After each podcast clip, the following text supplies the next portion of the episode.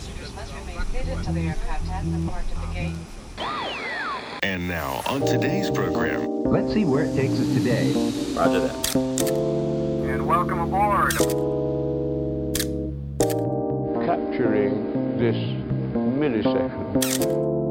It's a fraction of a second. It's the only thing interesting. Welcome to the Fuji Love podcast. I'm your host Jens Grauer, and today, once again, we answer your questions that you submitted. And we are, of course, going to talk about the newest addition to the Fujifilm camera family, the GFX 100. If you would like to submit the question, please send us an email at jens at fujilove.com. That's J E N S at fujilove.com, and we're more than happy to answer any questions you have. Any questions about photography with Fujifilm cameras are welcome. Now, just back from the launch of the fabulous camera, the GFX 100 at Fujikina in Japan, welcome back to the podcast, Billy. How are you today? Uh, thank you very much. Um, very well, and uh, thanks for everyone for having me back uh, with Fuji Love again on this uh, monthly podcast. Such a pleasure as always. Now, I have to ask you first um, for us who have not been there, how was Fujikina? Let us know what happened, how it was, and especially how big was the excitement about the launch of the GFX 100? Yeah, uh, of course, you know the GFX 100 is uh, you know uh, another game changer moment for Fujifilm.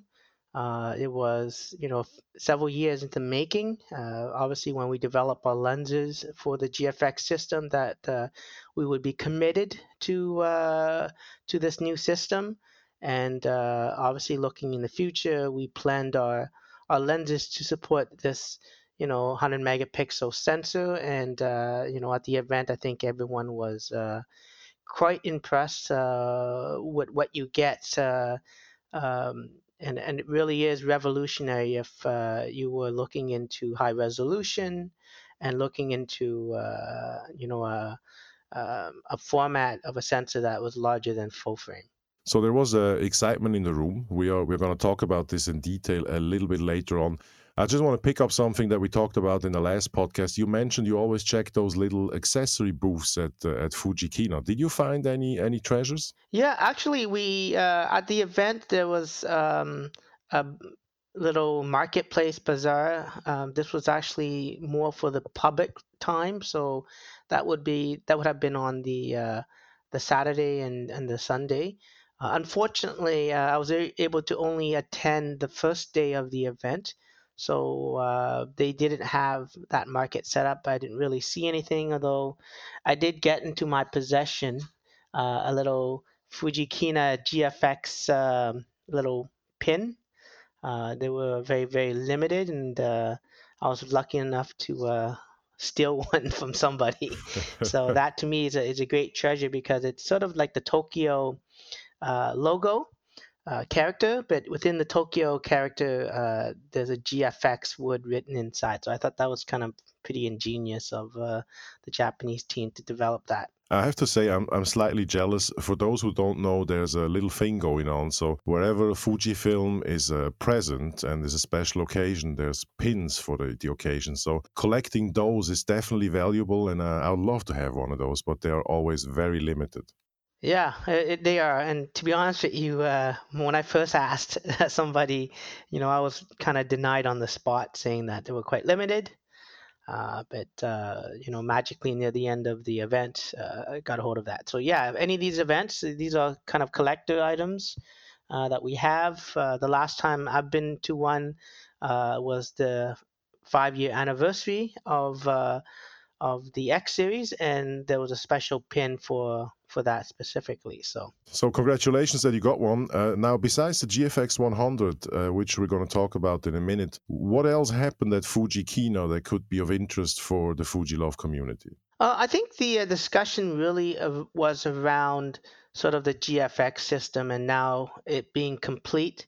That uh, you know there was basically a camera system that really could replace you know, uh, you know, a high-end, high-resolution DSLR. You know, at the moment, it's generally a combination of having a, you know, a medium format uh, camera system, and then having your DSLR to go along with that. And I think the excitement and interest from everybody and the focus of the event was, you know, really purely on the GFX 100 and uh, what it offered uh, into uh, um, the mix of all the cameras out there. And uh, really, it really is revolutionary in the, in the sense that it brings all the latest technology, like 2019 technology, into sort of this medium format realm.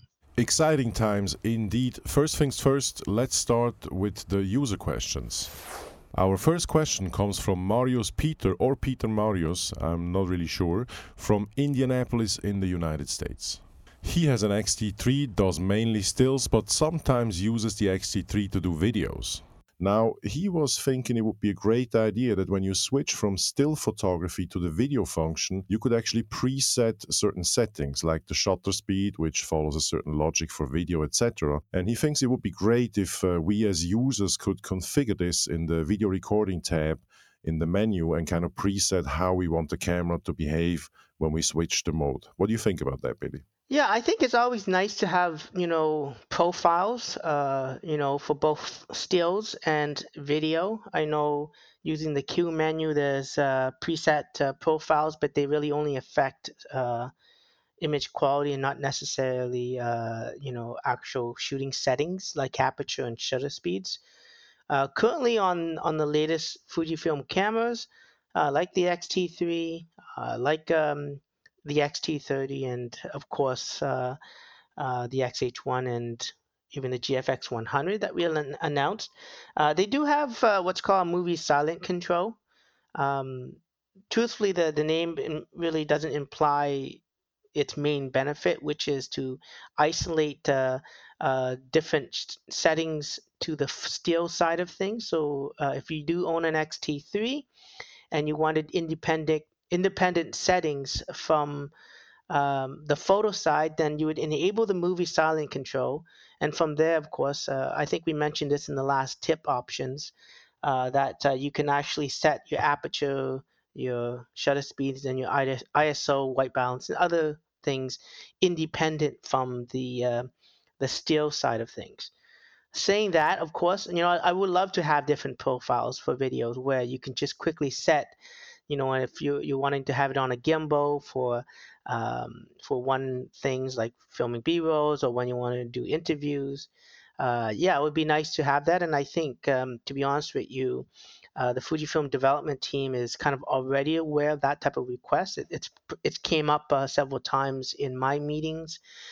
Um, you know that we have with the product development team. So uh, it's really just sit back and you know, cross fingers and hope uh, eventually they have the time um, and the resources eventually to implement things like that. So, you know, in these meetings that we have, there's always a bunch of, of you know, nice to have, and you kind of have to break down nice to have from needs and then base it on priorities. So, um, you know, slowly but surely, I'm sure, uh, you know, if you stick with the Fujifilm system, um, you know, eventually, if it's not XT3 model or it's a firmware update or it's a new model, will you know hopefully that eventually that gets implemented. So I look forward to things like that as well, since I do both uh, stills and video. So the listener is also asking us the last part of his question if he's having a good dream. I would add at that point that you're probably not only having a good dream, but that other people have the same dream as well. Now, Billy, I see lately, and I think that's also something which we're happy to receive from the listeners. We receive a lot of kind of functionality questions. Couldn't we do this? Couldn't we do that? So if you have things like that, please uh, bring them to us. Uh, Billy is always happy to to transfer them to the development team. I think it's also kind of a trend. I see that if we go further into kind of these customizable functions in the menus, I think that's going to add a lot of value even on top of what we already have from Fujifilm. Yeah, that's right. You know, and I think there's been talks about that, uh, like I, as I mentioned, and even in the video side of things, uh, where you know the Q menu, you have, you know, seven di- different custom settings uh, currently, um, and um, you know there's potential for that in the video side of things as well. Let's move on to question number two, which comes from Matt from Wales in the UK. He loves his X100F for stills, but he wants sometimes to make some family movies. and he's wondering if if there's ever going to be a, a, digital stabilization in a camera like the X100F implemented after the fact by firmware. Are there any plans or ideas in this direction? The, absolutely. I mean, these are always again discussion points that, that we have when we develop. Uh, uh, cameras. I think the product development team, you know, uh, have priorities uh, when they do develop cameras, and uh, you know they look at what the camera is for, um, isolate those priorities, whether it being you know compact size or um, you know a certain certain set of features uh, that they want, and then they then kind of break down again additional features and functions that don't exist uh, saying that, of course, you know, the X100 series was, you know, in Fujifilm's mind, never really a, um, you know, video camera first. I think, uh, you know, we, we have to kind of isolate the different categories of cameras that we have. Um, you know, if you wanted something that could do it all, you have sort of the XT3 lineup. And if you wanted more of a, a photographic camera, you know, these X100 uh, and even X Pro lines that we have, um, you know, were and are designed more towards that. Now, saying that, when you know we developed the the XF10 uh, camera, which is uh, not exactly what everyone was was hoping for from Fujifilm, uh, being a compact, you know, APS-C camera. I think uh, image quality in that camera actually is quite nice. It's excellent. It was lightweight, and that was the main goal. Uh, but one of the uh, the things that we wanted to push on that was, you know, because it uh, potentially could be a camera that you do a lot of videos with, um, being that it's with you all the time, and being very compact and portable. That you know there was talks of um, uh, digital IS on that, and uh, you know absolutely there's that potential. Again, in my meetings uh, with the product development teams in the past, um, you know, I generally bring that up because I'm a I'm a I'm a both a, a, a video and you know and, and, a stills user, and uh, you know I, I, love to see more video features put in, including you know things like digital IS. Um, so who knows that you know that could happen, but again, it's really just on priorities. But um, as mentioned, that's kind of already you know um, talked about. Uh, the function's already there in the sense that you know some of our cameras already have digital IS, and uh, it's it's you know you know maybe that that comes to uh, fruition down the road. I, I can't really say to be honest with you. yeah, we understand. I mean, we, we can never go too much into those details, but I think we gave you a hint, Matt, and also consider, which we also mentioned in in uh, prior uh, former podcasts, uh, sometimes there might be limitations in firmware updates based on the generation of camera you have, but I think otherwise we can have faith in Fujifilm to give us uh, all that's possible uh, for our cameras once it's ready on the product development side. Yeah, I mean, I, I think just to sum the question up, really, is that everything is possible, right? If if you know, if it's not a limitations of the of the sensor, if it's not the limitation of the processor, then of course everything is going to be pros- possible, and it's really just based on, as I mentioned, priorities for for uh, when a camera is being developed, right? And and if you know, in this amount of time, you know you have these priorities and you have these top tens. Well, not every item will actually make that uh, launch for the product uh, again due to resources. And typically, that's always going to be the case with any product development. There's there's limited resources uh, always. Uh, the team at Fujifilm and and even at other companies are are you know um, um, very I guess. Uh, um, tight when it comes to scheduling. Um, you know, and you know, projects can't have delays, and so uh, sometimes, in order to ensure a product is released in time and on time, um, certain things need to be dropped by at the final things. But uh, you know, there's always a nice to have list, and and you know, digital IS is you know sort of one of those nice to have things uh, um, that maybe hopefully down the road uh, it it, it comes uh, and makes it itself available. And uh, I guess once something is made available, especially with X series and especially with the newer processor, it becomes much easier to translate to uh, to newer models. So, uh, thank you for your questions. Again, if you want to submit questions, uh, send them to jens at fujilove.com. That's J E N S at fujilove.com. Let's talk about cameras. Actually, we're going to the camera corner and we're talking about the big elephant in the room, the GFX 100. And now we're going to get into details about this. Before we go into any details, uh, when will the GFX 100 hit the shelves of your local camera store or be available at your preferred online store? In other words, when can we get it officially? Of course, we announced the GFX 100 uh, last week uh, in in Japan on the 20, uh, 23rd, May, May 23rd. And uh, obviously, it's quite an excitement, an exciting piece.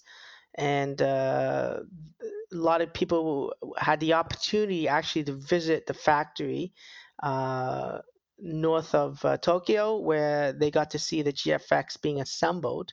And obviously, that's really good news because you know if the if the GFX system is being assembled, it means that you know uh, availability is going to be uh, shortly thereafter. And so we're looking at uh, at earliest um, the end of June, beginning of July for availability for the GFX 100.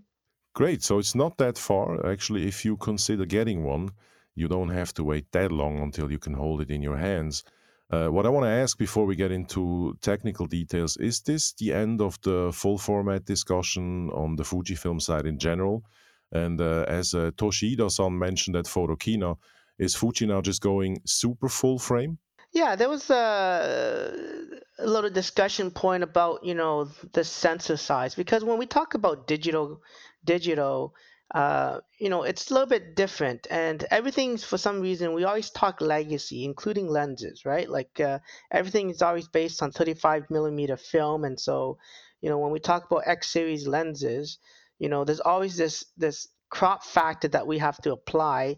Uh, showing you what the 35 millimeter equivalency is, right? And you know the I, I think you know there needs to be a point where we need to start moving away from older terminology. And I think, you know, this is probably why Japan, you know, has brought up the uh, the fact that you know in the digital world, um, there really isn't, you know. Um, consistency when we talk about sensor size, right? We, we, we currently launched the GFX system and we call it the G format.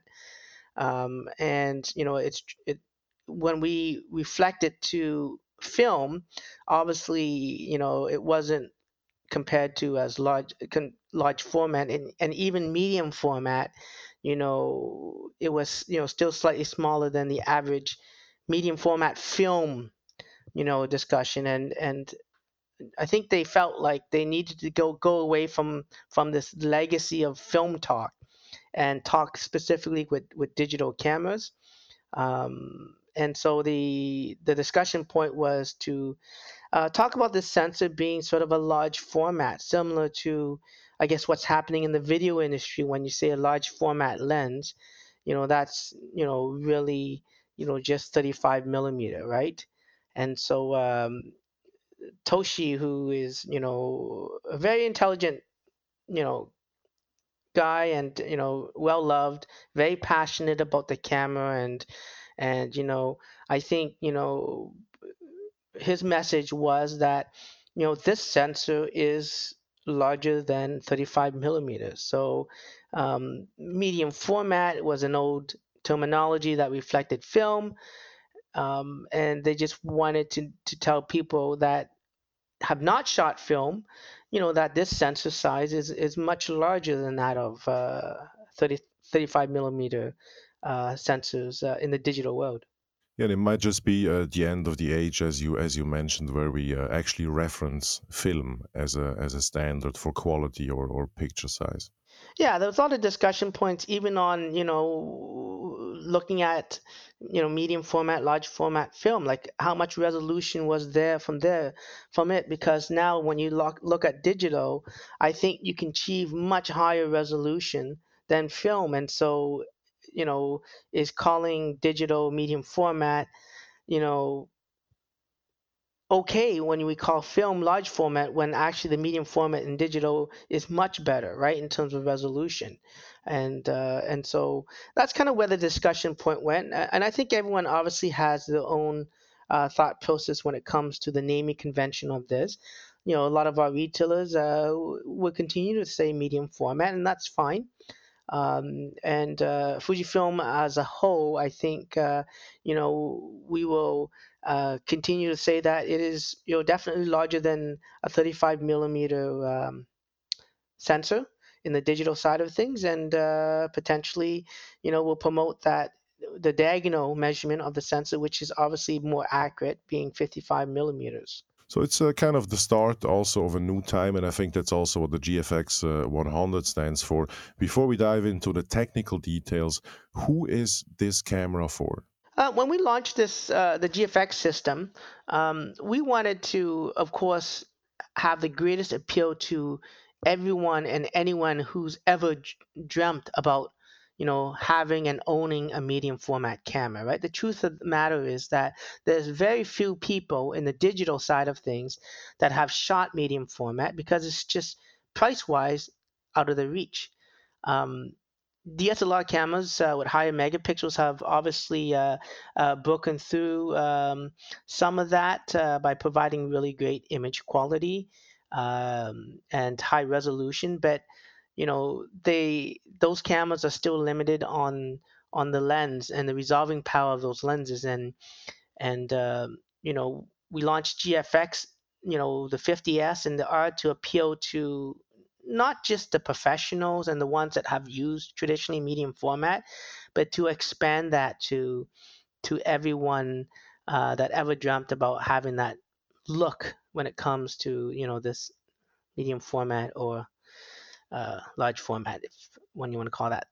But in saying that, the GFX 100, um, obviously this is uh, for the the elites of the elites when it comes to uh, commercial photography, um, to work that needs to be blown up quite large, and for archival purposes, right?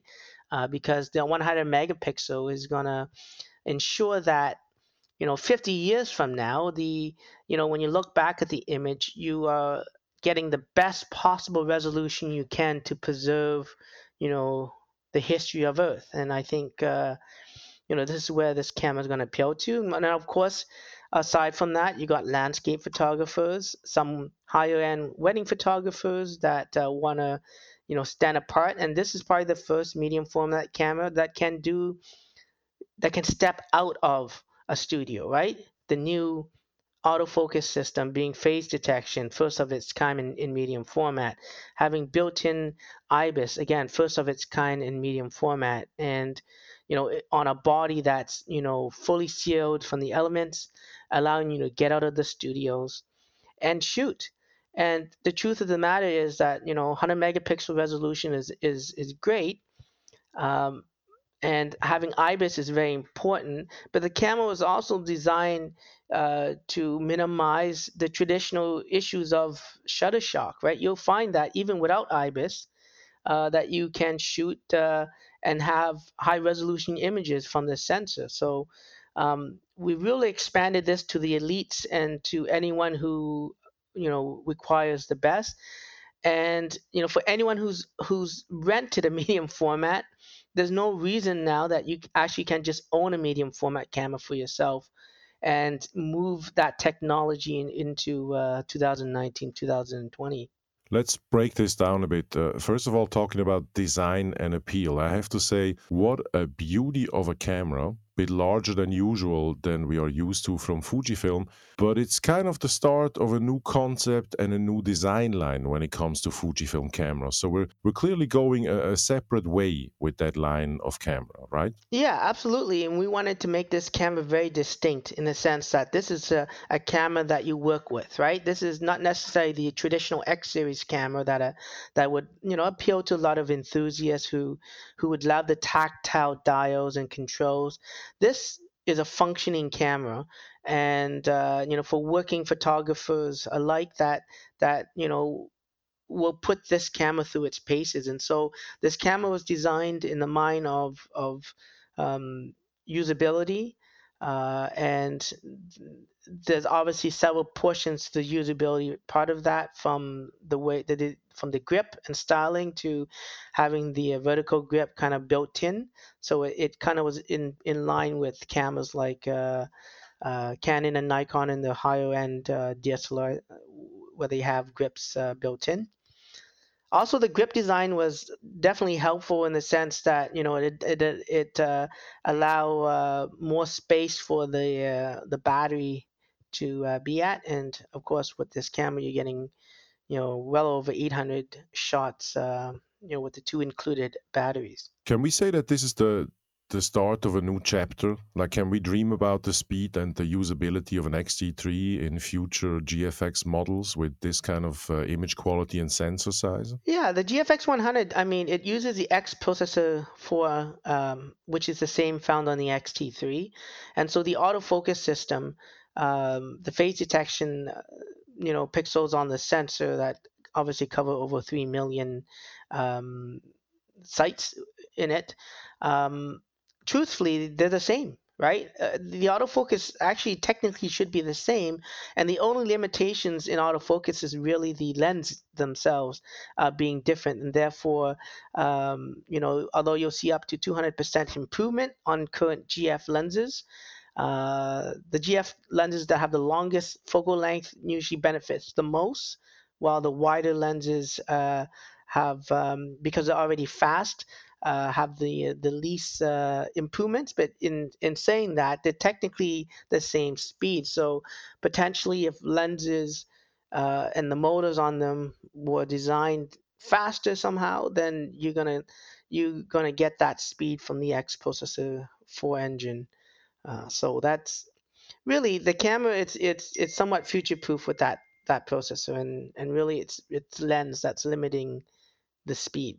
So we're seeing the first uh, the first arrival of a, of a new generation and, a different line of camera on the Fujifilm side. Also, uh, if you know, you sure noted, and probably some of the listeners too, there's a new way Fujifilm goes as well. There's no or less physical dials, which uh, have been the trademark of, of Fujifilm cameras. Instead, we get an OLED and an LCD display. Tell us a little bit about the physical user concept of the camera again, we, we went to more of a, working camera and having the, the traditional command dials on the front and rears is, to be honest with you, what a lot of people, uh, this category of customers that are using this, you know, want to have.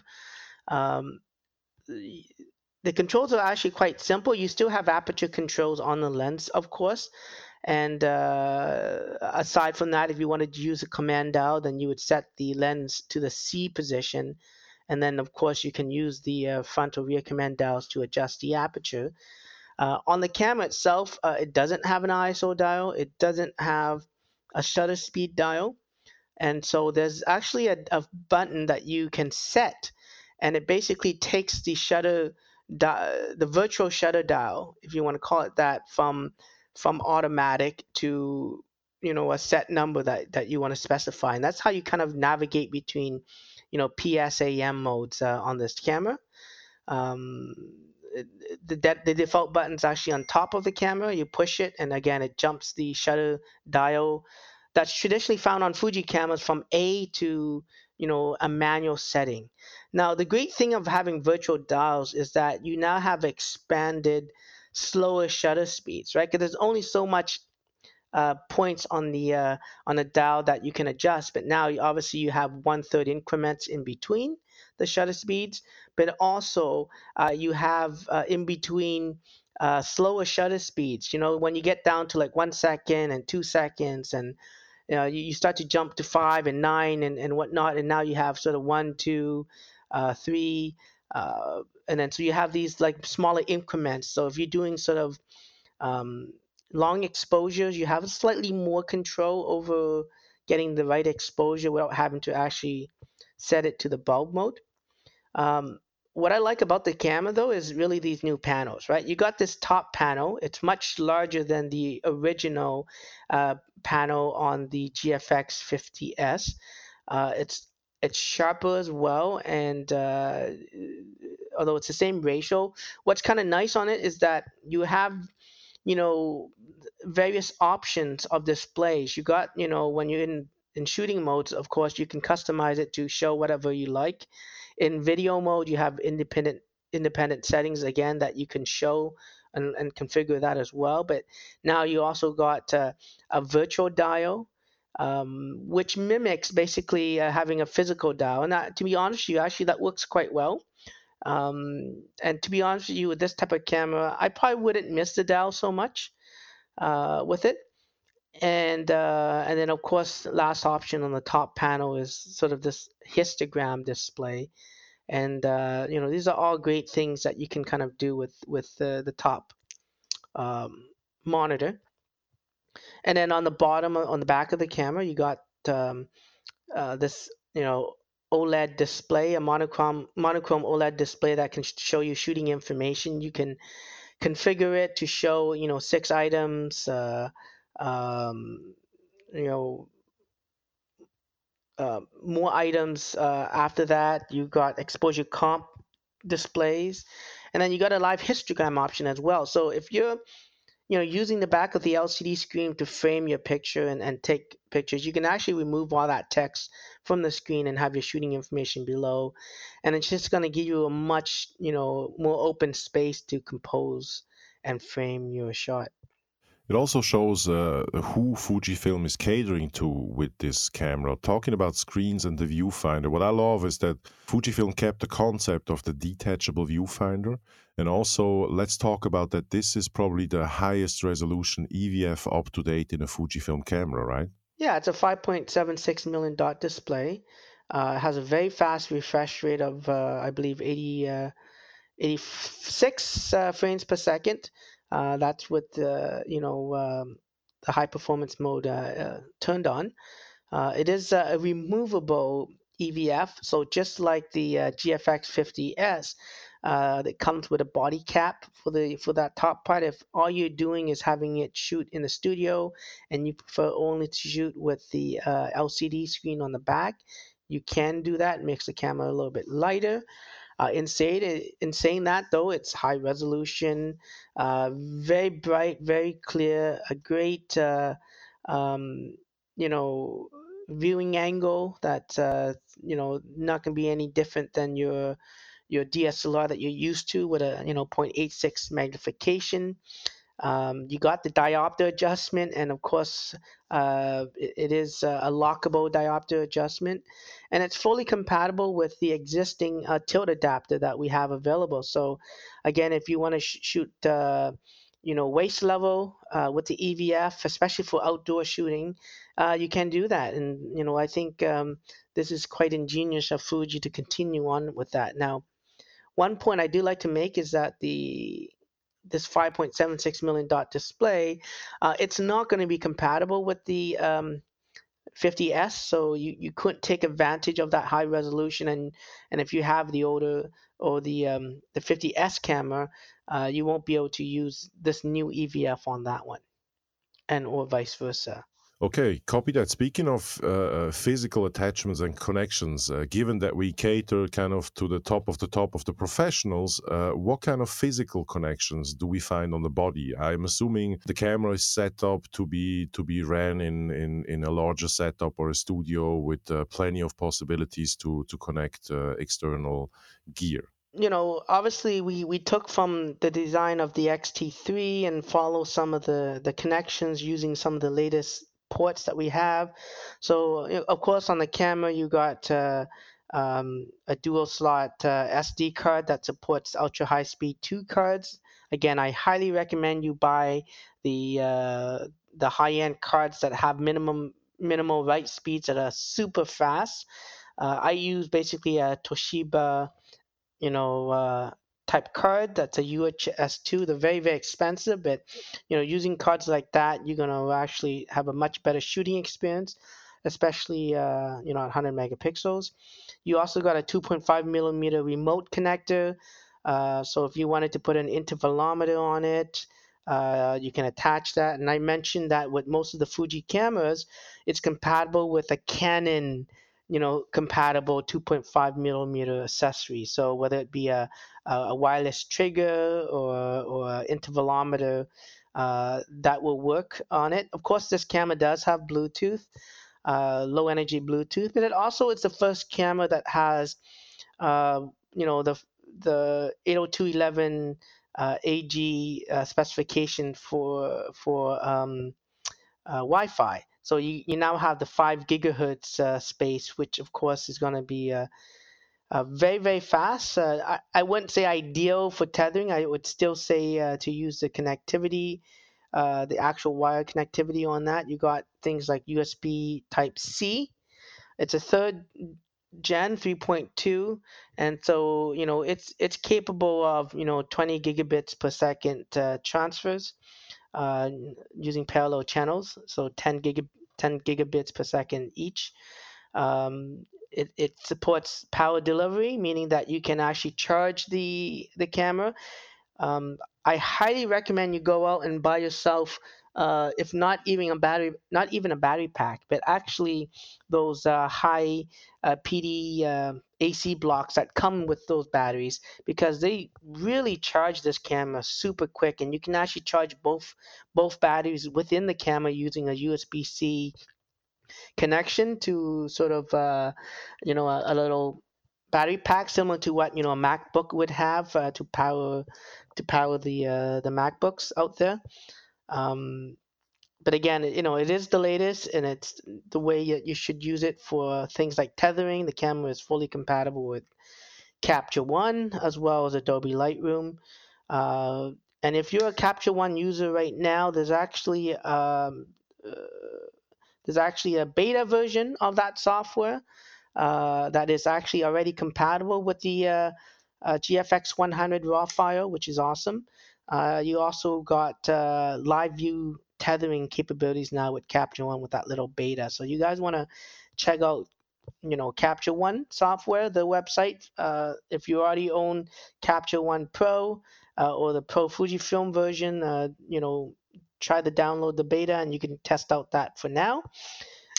Also, um, whether you're a GFX 100 user or any Fuji user, I recommend you guys check out Capture One's, um, you know, other free software that that's that's available. I think uh, you know if you're using Lightroom, uh, this might be another alternative for you, and it's free. So I think uh, Capture One does a great job when it comes to working with Fujifilm RAW files. On the opposite hand, you got 3.5 millimeter connectors for both microphone and headphone.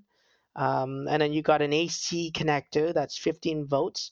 Um, but like I said again, if you know you don't want to buy the uh, 15 volt AC adapter, like you might already have it with the 50S or, or 50R, but if you don't have it, you know I recommend looking at uh, a power block um, USB-C that supports power delivery and has high voltage because um, that's another option to use. Not only does it charge the camera, but uh, you know you can also run off run off from from that as well. So use it as an AC adapter. Now, what I'm wondering about, speaking of 100 or to be exact, 102 megapixels, how how is it uh, dealing with the with the files coming from the camera? What are we talking about in terms of file size?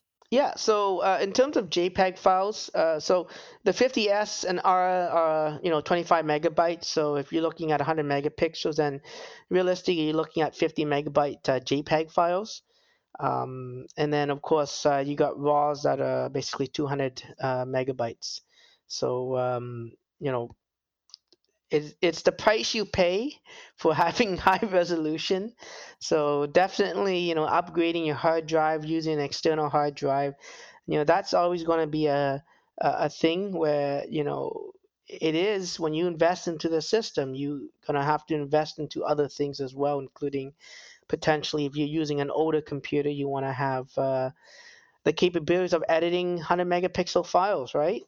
and uh, your computer better be up to standards for this uh, in order to work with that.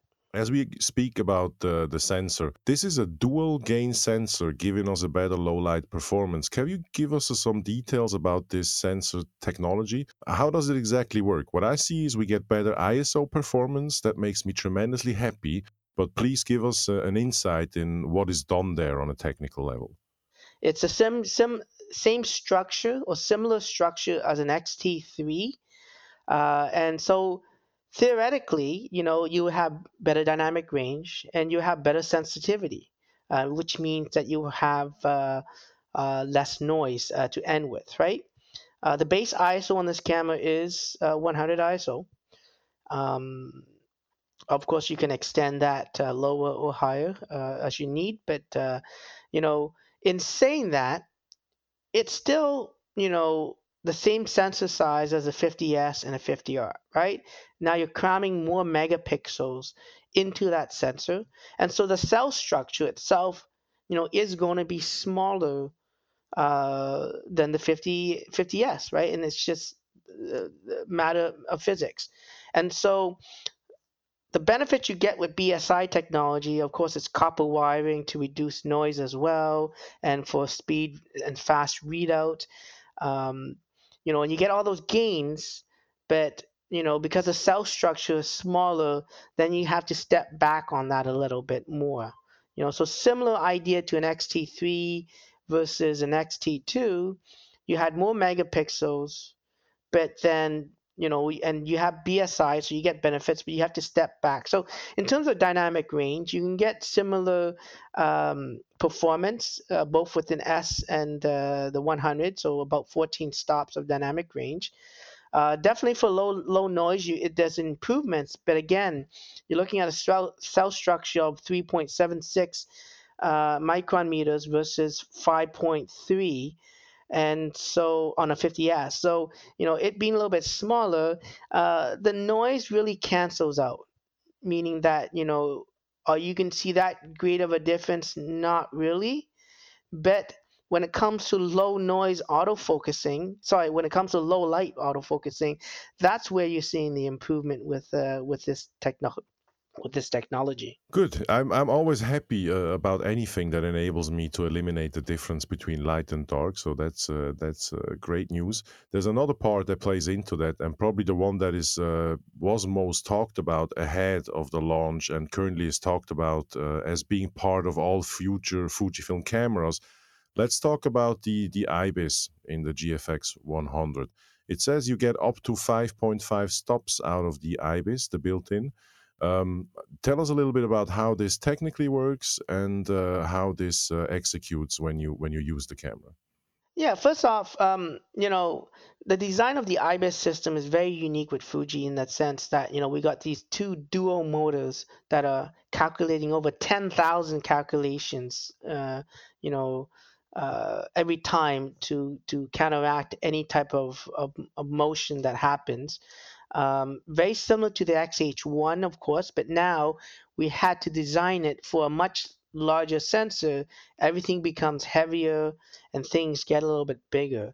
So there's several steps that we wanted to do was we wanted to make sure that this IBIS unit we, was isolated from the actual frame of the camera and so the ibis and the sensor are actually one one unit combined and then framed in a magnesium housing that magnesium housing um, is then um, attached to the uh, the frame with some shock uh, absorbers to dampen any movement. So the focal plane shutter is attached to the body, and then the uh, IBIS sensor unit is then attached then through these uh, little bumpers, rubber bumpers that uh, and and uh, springs that prevent uh, shutter shock step that was step one right? To reduce any type of, of movement and then designing of that ibis system you know to a perfectly leveled position is going to give you the best results and and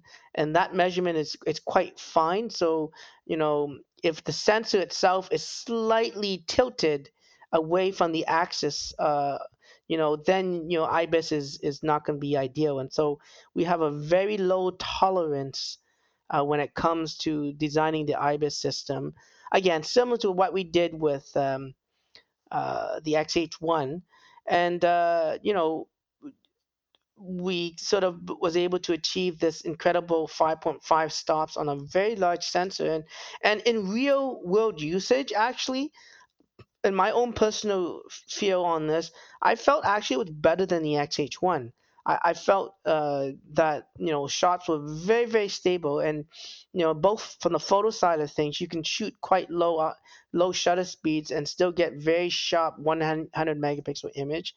But in addition to that, if you're in the video side of things, uh, it's it's quite amazing. And you know, it's like this this could be the the camera that you can use for documentary work, right? To create short films, uh, short docs that uh, where you don't don't want to lug around a gimbal or any other devices. You can just hold this, and uh, it works quite well. Of course, right now, just like the XH1, the IBIS unit unit doesn't work in conjunction with the OIS on the lens at this time. But you know, obviously, like the XH1, you know, I see uh, you know down the road, uh, you know, it being supported we can definitely say this is the best medium format video camera currently around, uh, given the IBIS, given all the other features. I, I don't think it's a vlogging camera, but if you're into like cinematic things and you're very well planning shots, I see a, an incredible potential in this camera, especially given that in the menu you have the same functionality set as you have in an X-T3. Plus, you can also mount the Fujifilm cinema lenses. So I'm super interested in what is going to come from the video side of things from the GFX 100. Yeah, we launched a you know a large format you know Fujinon lens for cinema. Um, you know the Premista lenses, and actually you can just get an adapter and adapt it to it, and um, the coverage actually on that lens is quite incredible. It it, it almost covers the uh, the sensor itself.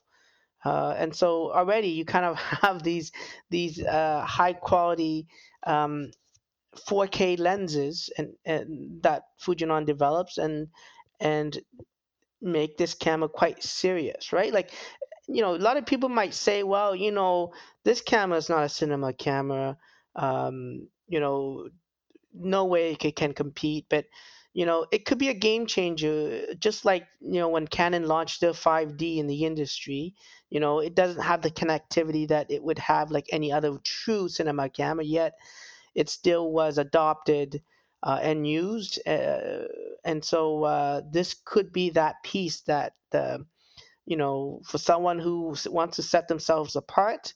Uh, it does have a 55 millimeter diameter, so you know it it's close to you know um, large format video cameras uh, that shoot a little bit bigger than this, and so you're going to get that unique look potentially. And of course, for low light uh, shooting and video, uh, it's going to be excellent for that. And this is also where we come a little bit full circle with what we discussed before.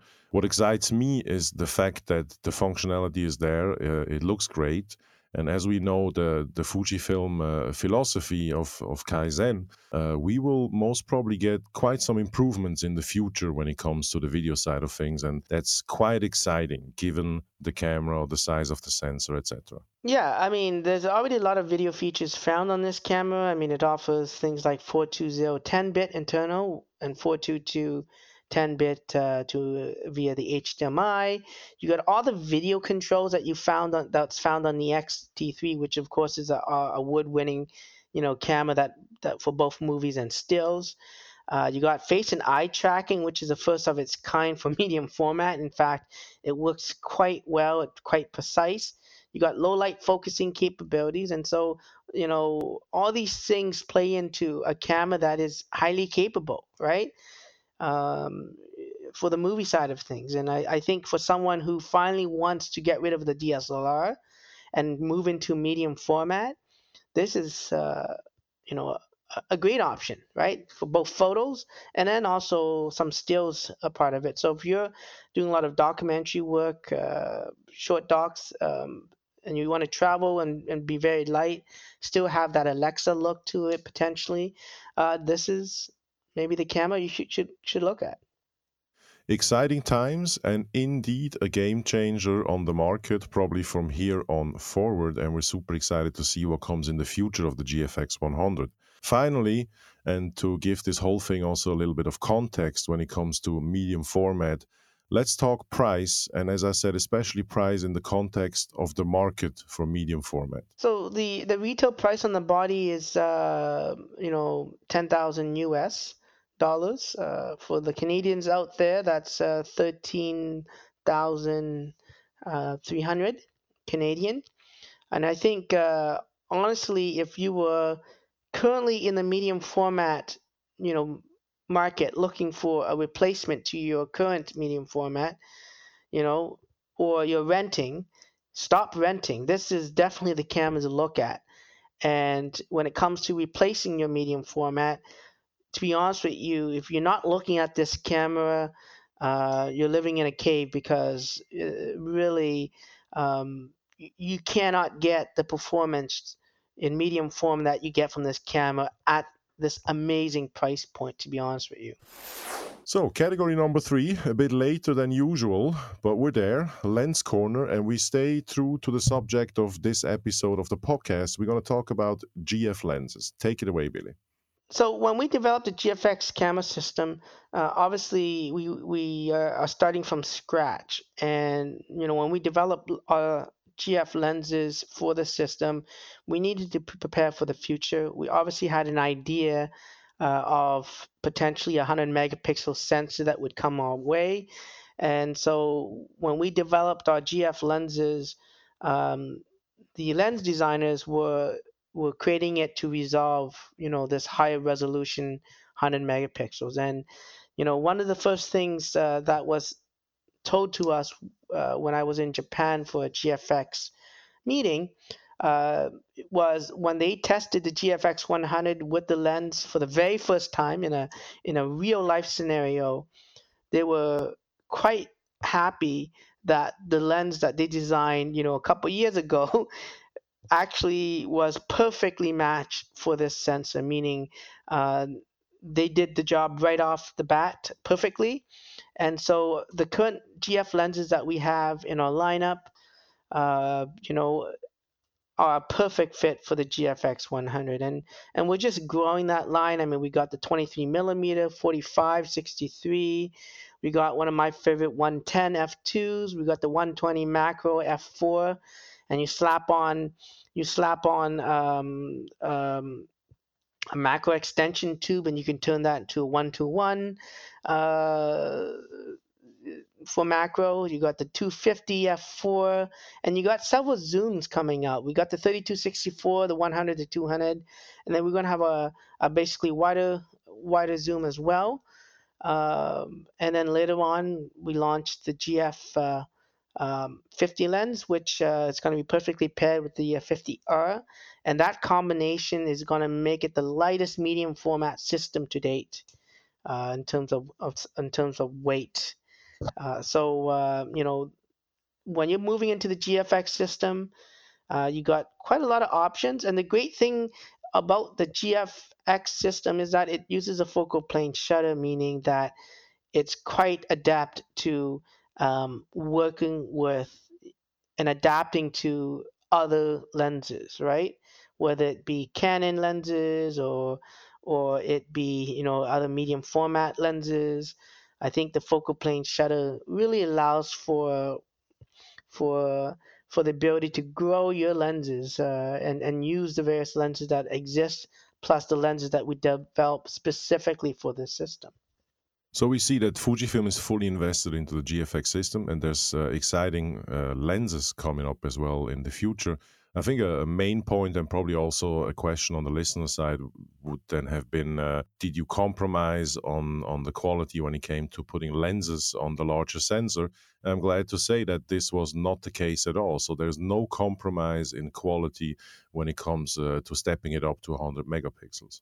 Yeah, absolutely. Like as I mentioned, uh, the lens designer were are very pleased that the, the, the lens that they designed for 100 megapixel actually worked uh, when the 100 megapixel uh, sensor did come out, and uh, you know we actually had several tests against even the the IQ uh, uh, phase cameras, and truthfully, I think definitely ours showed better because the lens that we use you know it's been designed for for that resolution. And uh, and that's the difference of moving into the gfx system is that it is a complete system right? With body and lens and it's all digital. It's not uh, you know a combination of mechanical old you know you know slr style lenses uh, cameras to to uh, digital backs and all that. And again, you're getting a, a, a modern system with uh, modern modern image quality. Uh, we will move on to our next category, which is the accessories corner. Let's talk about battery grips on Fujifilm cameras. The grip options are, are obviously nice for people that uh, are, are shooting professionally or want to work with larger lenses. They do provide better balances with that. You know, aside from the metal hand grips that are available for some cameras or through third party uh, companies, they, they do add better ergonomics. Grips themselves add not just uh, better ergonomics, but also uh, functionality. So uh, when we look at cameras like the XH1, the XT3, and even the GFX 50S, you have these optional grips. Uh, all of our Fujifilm grips, uh, of course, accept um, uh, batteries aside from the battery that's already in the camera. Um, and so you're gaining, you know, um, long longer pa- battery life uh, when you do that. But the grips also act as chargers. So, uh, for instance, the XH1, um, you know, with the AC adapter uh, plugged into the to the grip, you can charge two batteries. It's like having sort of a dual charger. Plus, you got all the controls, uh, AF joysticks and function buttons, the command dials uh, when shooting vertically. So um, these are options to look at. I wouldn't say it's for everybody. Uh, Jens, like yourself, you know, I don't use a grip because I, I prefer having smaller cameras. Uh, but in saying that, if you're, you know, obviously shooting day in day out with larger lenses and require the better balance, especially shooting a lot of portraits, you know, you might want to look at the grip. Uh, again, you know, having, you know, better hold on the camera. Number one, but act as a as a as a charger to charge two batteries. That's obviously great. On the GFX, of course, it's just one battery uh, that that you get to insert. Um, and you know, a lot of times when when we launched up, up cameras, I think there's specials on on buying the body and the grip together, right? So it could be an opportunity when a and a cam- when a camera launches, you know, to look at something like that. Let's move on to the tip corner, which is one of my absolute favorites. Every time, Billy, you come up with a tip, I have a takeaway from myself of something that I didn't know before. I'm not sure if that is the case today because I've been dealing with this uh, specific uh, setting on the camera a lot. We are going to talk, talk about eye sensor options. Yeah, um, you know, everyone, most of our, our, cameras that have an EVF, of course, has a built-in eye sensor, and it switches between the the rear LCD and the electronic viewfinder. Uh, the button to toggle between the different modes, of course, is quite close to where the EVF would be. Uh, on an XT30, it would be just to the right of the uh, the the eyepiece. On an XH1 or XT3, and even GFX will be on the the right hand side, potentially with a little button that says uh, View Mode, and that will toggle toggle you through several modes. Now, it's obviously very obvious uh, for some, but there's a couple of key modes that I, I want to talk about today. Uh, first off, of course, you can obviously set it so that the LCD is on all the time. So the eye sensor basically is disabled. Uh, you can set it on so that the EVF is on all the time. So again, uh, the opposite of the, of the LCD. You have the eye sensor mode, which is a default mode, and basically it just jumps from the from the LCD to the EVF. On cameras like the XT3 uh, and the GFX 100, when you tilt the LCD out, uh, it actually disables the eye sensor, so it doesn't doesn't toggle the switch. Uh, unfortunately, that doesn't happen with the XT30, uh, and so you have to physically, you know, choose LCD only um, when you're using, you know, uh, when you're tilting the LCD, and it's also quite useful for when, you know, you're filming and you obviously don't you want to use the LCD for video, and you don't want it to jump to the EVF, then you would obviously control the view modes to set it to LCD only. There's also uh, a mode that's basically uh, disables both the LCD and the EVF, and it only turns on the EVF when you put your eyes to the eye sensor. So if you're walking around and uh, you're shooting a lot and you don't want to turn on your camera to conserve battery life, this is a great option to have in the sense that uh, you know really the camera is on, but the but both the EVF and the LCD is is is turned off, um, and uh, that you know will conserve battery life. That's tip number one. Uh, there's also a new feature called um, basically eye sensor plus LCD display. Uh, and what that does is that it works by you know just toggling bef- between the LCD and the and the uh, and the uh, EVF. But when you're shooting continuous shots, um, you can keep firing a bunch of shots, and then when you pull the uh, your eyes away from the EVF, then the last picture that you just shot stays on the back of the LCD. So if I snap a bunch of shots, pull away, uh, that image kind of displays uh, on on the back of the uh, LCD, and I think that's quite useful for uh, when you're shooting a lot of sports or even shooting kids, right? And and you want to fire a bunch of shots without being interrupted, and then you want to pull back and kind of see that last image. So that's my tip to you today: is to check out the eye sensor plus LCD image display. Uh, that's going to be great for shooting a lot of continuous shots, a lot of action, where you don't want to chimp on every shot, but uh, you might want to look at every five or six shots and uh, not have to push the playback button to see that last shot that you've taken. So we're closing in to the end of the podcast. Obviously, we've been heavily centered around the GFX 100, and there might even be a part two of that as we did not really touch all the points that could be of interest for you as a listener. If you have a question, please do not hesitate. We're happy to receive your questions. Send them to jens at fujilove.com. That's J E N S at fujilove.com. So, Billy, thank you so much again for the freshest news around the GFX 100 and the Fujikina, and we'll talk to you in a month. Great, and thanks for having me, and see everyone uh, next month. Thank you for checking in and listening to the Fujilove.com podcast. Check out Fujilove.com, where we live and breathe all things Fujifilm and photography with Fujifilm cameras.